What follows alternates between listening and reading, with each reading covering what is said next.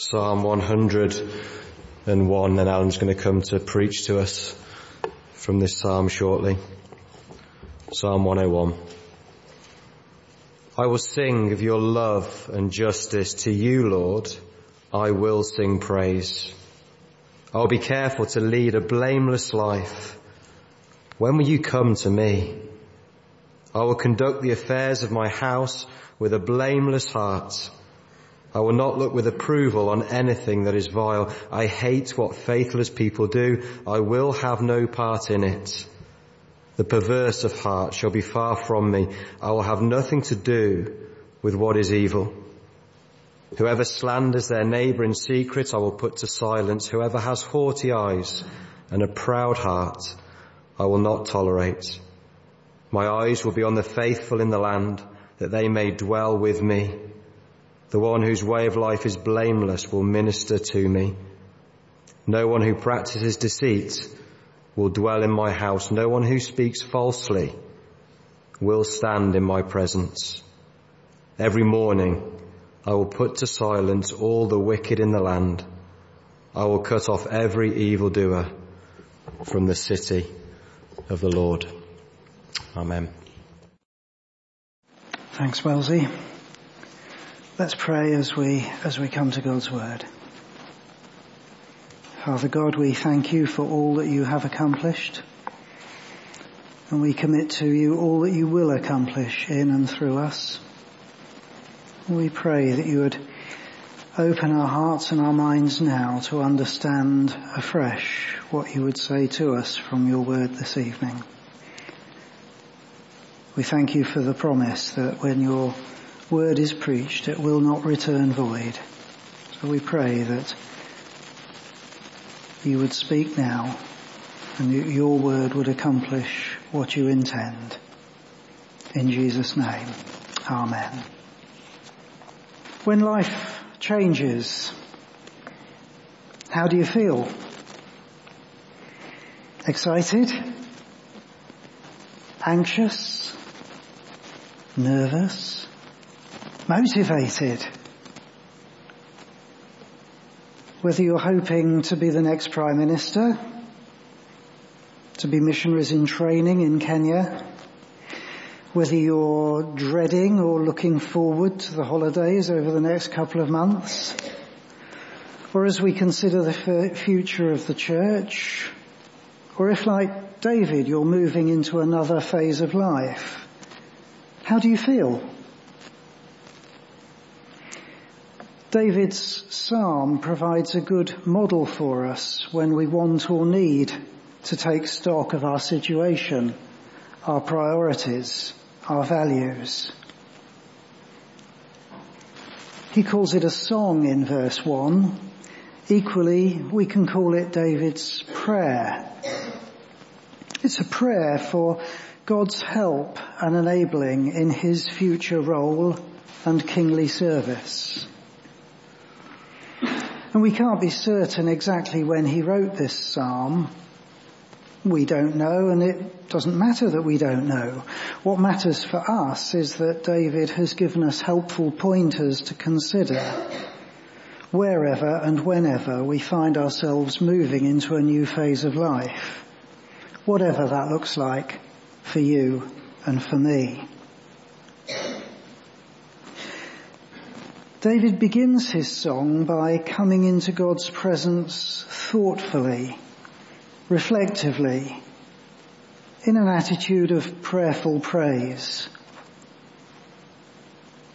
So often we don't do that.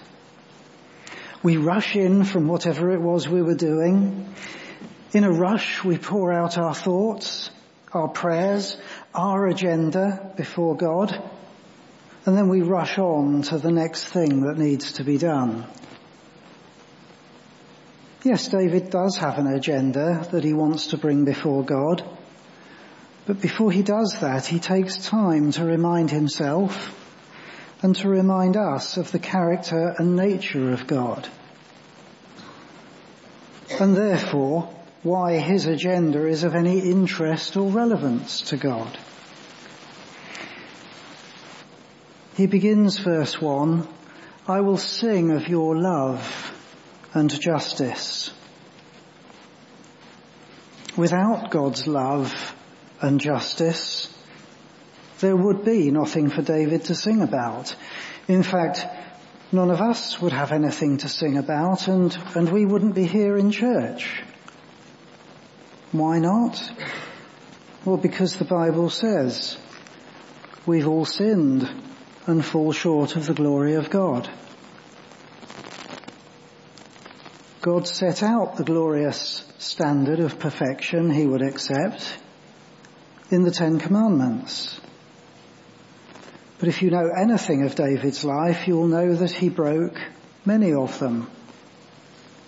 But the good news of the gospel is that God demonstrates his own love for us in this. Whilst we were still sinners, Christ died for us. When David was confronted about his sin by the prophet Nathan, he confessed, I have sinned against the Lord. In different ways, but like David, we've all sinned. And like David, we who are Christians have all admitted, I've sinned against the Lord. And the Lord has taken away our sin because of the sacrifice he provided on our behalf in Jesus Christ. This is the love and justice that David is singing about. And isn't that worth singing about?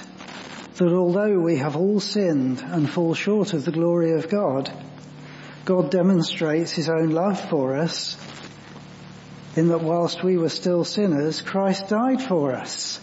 Hallelujah. What a saviour.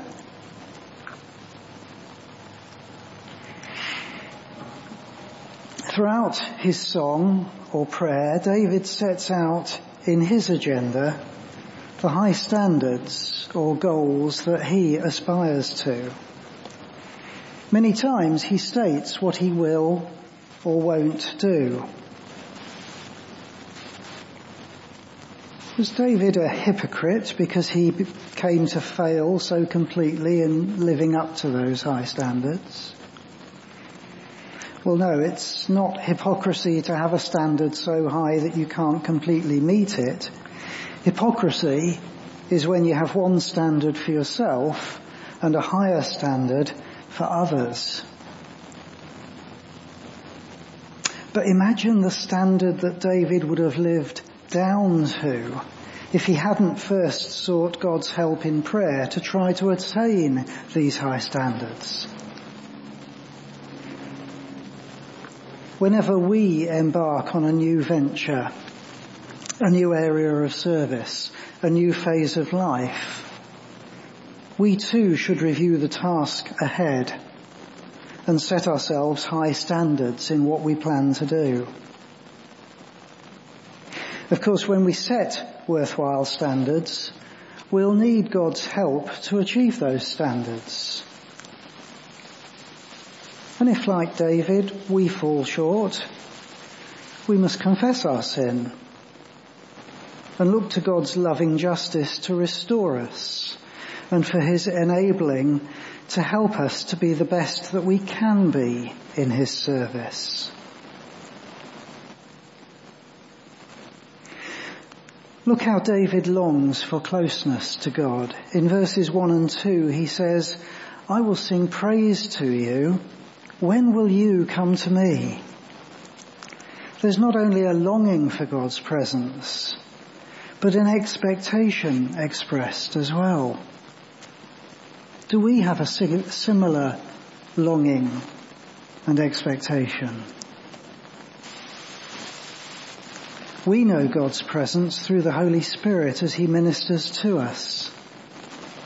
When we sing, when we pray, whenever we open our hearts to His enabling. And through His enabling, we too can set and can achieve high standards. It's not arrogant of David to say in verse 2, I will be careful to lead a blameless life. No, he's, he's speaking as the Holy Spirit leads him. Through the Holy Spirit, David is saying that he aspires to live up to God's standard of perfection in all he does.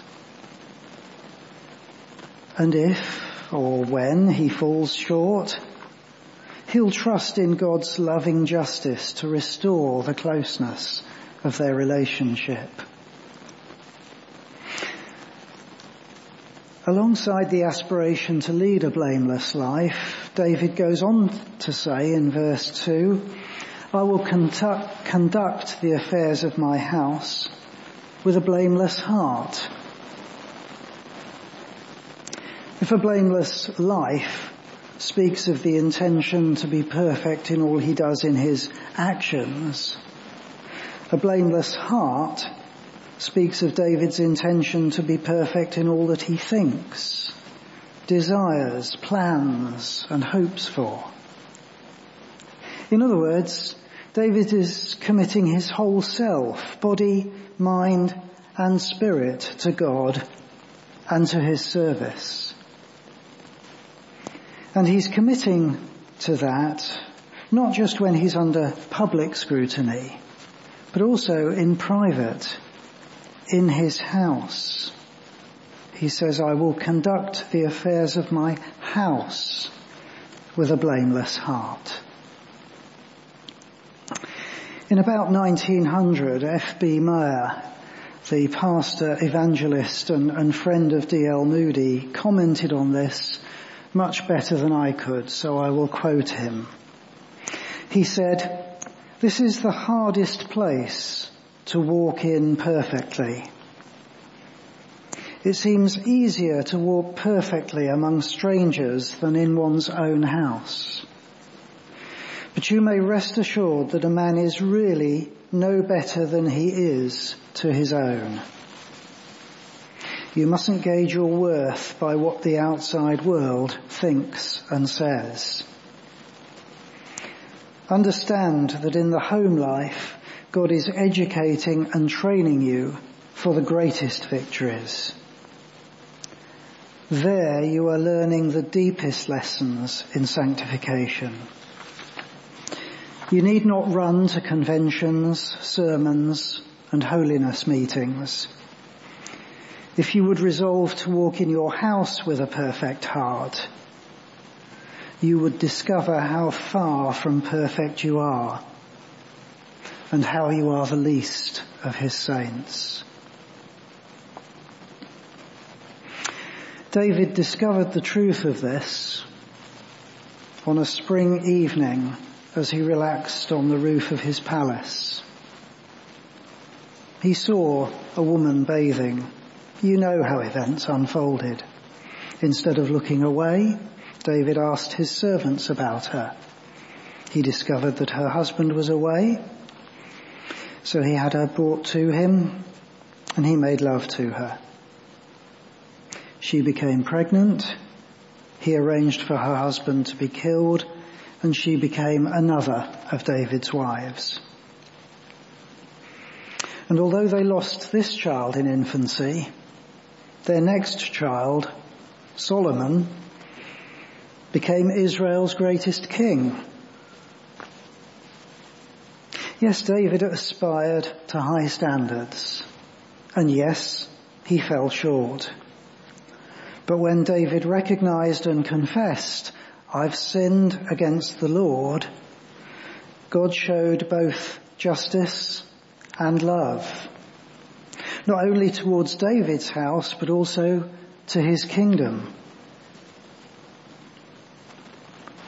Although we also sin and fall short of God's glory, He still loves us so much that instead of justly punishing us for our sin, He looks at Christ's death for us and says, justice has been served. Christ died for us.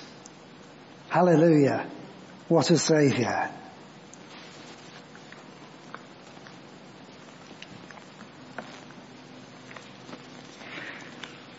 Now, David identifies things he will avoid if he's going to live blamelessly. He sets out to distance himself from anything that he calls vile or evil. Exactly what that looks like for us, well, that will depend on our situation. It could be to avoid a position of trust. It could be not exploiting the vulnerable. It could be to avoid corruption.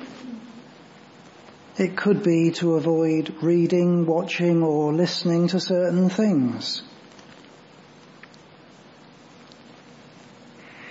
Alongside this, David recognizes the need to be careful who he associates with. He says he will keep distance from those who are perverse, slanderers, haughty, or proud. Who do we associate with? And who do we need to disassociate from? If someone's behavior, character or nature is unhelpful to you, what should you do about it? We fool ourselves if we spiritualize the association and say, but, but I'm taking the gospel to them. More often than not, it's the lowest denominator that becomes the common bond, not the highest. It's always easy for someone to pull you down to their level.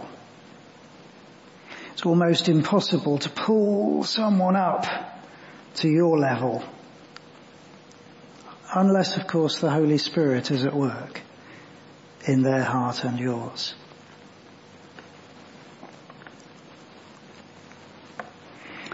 By contrast, David identifies those who will help him to live well. Those who are faithful and those whose walk is blameless. Who do we surround ourselves with? Do we value spending time with our Christian brothers and sisters? If we miss a church service or other meeting, do we feel incomplete or empty. In the same way that if we spend unhelpful amounts of time with the faithless, we will come to share their values and life view.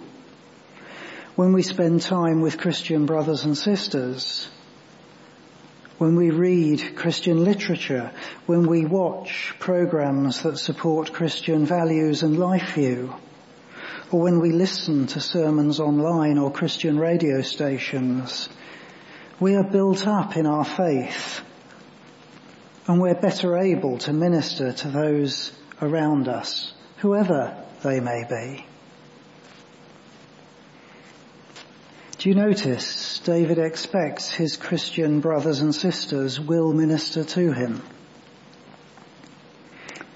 So attendance at church or other meetings isn't just about ourselves being built up. It's also about us building others up as we minister to them. By our presence, we minister to each other. And the more time we spend with each other, the more we build each other up and are built up in our walk of faith.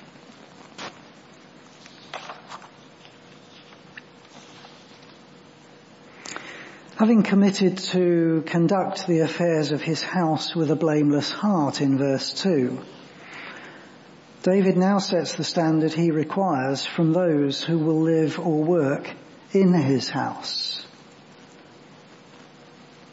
But the problem that we have perhaps is that we don't always have choices about who we live or work with, do we? In the book To Kill a Mockingbird, Harper Lee's character Atticus Finch is reported to have said, you can choose your friends, but you can't choose your family. We may have to live with members of our household who don't share our Christian values.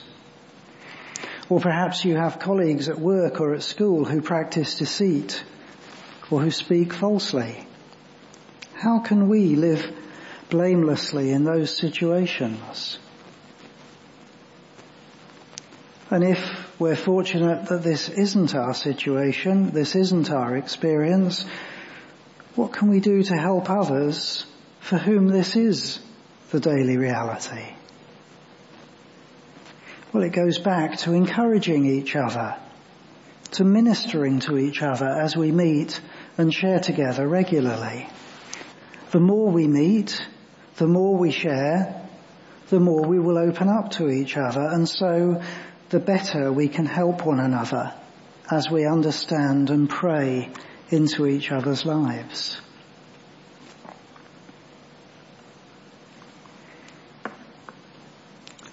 David began his prayer singing of God's love and justice. As he rules from the city of the Lord, that is from Jerusalem, it's now his turn to dispense justice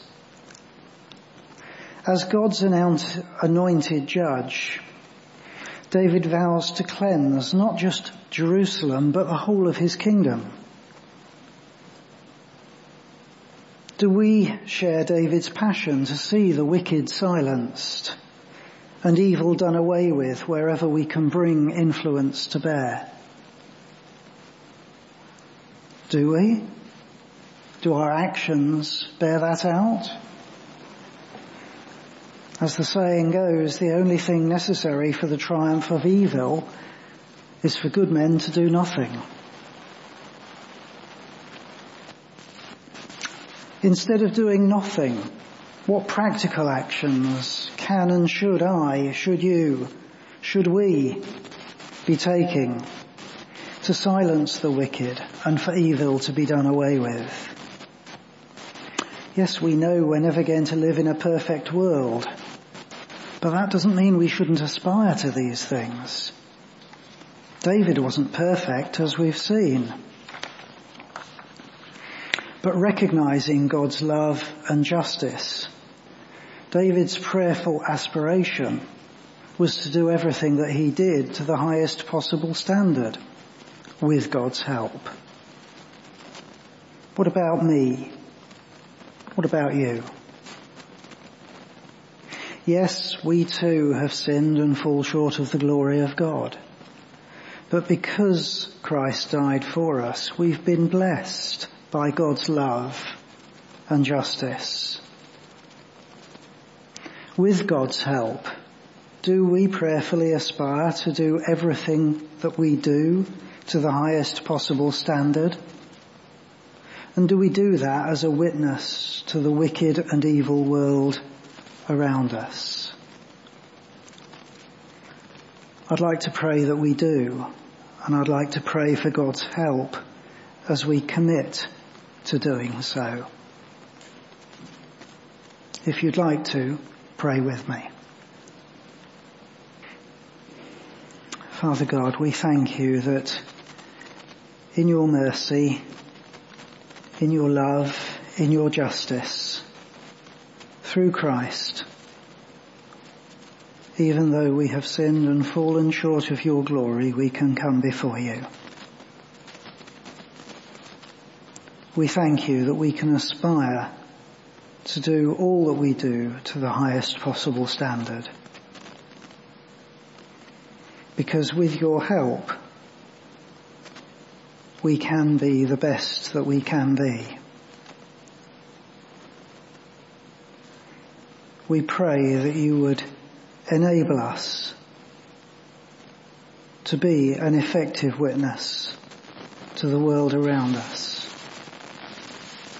We pray that you would help us to bring a positive influence to bear where wickedness and evil are found. We pray that you would walk with us day by day and day by day you would build us up as we serve you. We thank you that Christ died for us. We thank you that we have a perfect Saviour. who did attain the highest possible standard. And it's in his name that we commit ourselves to you now. Amen.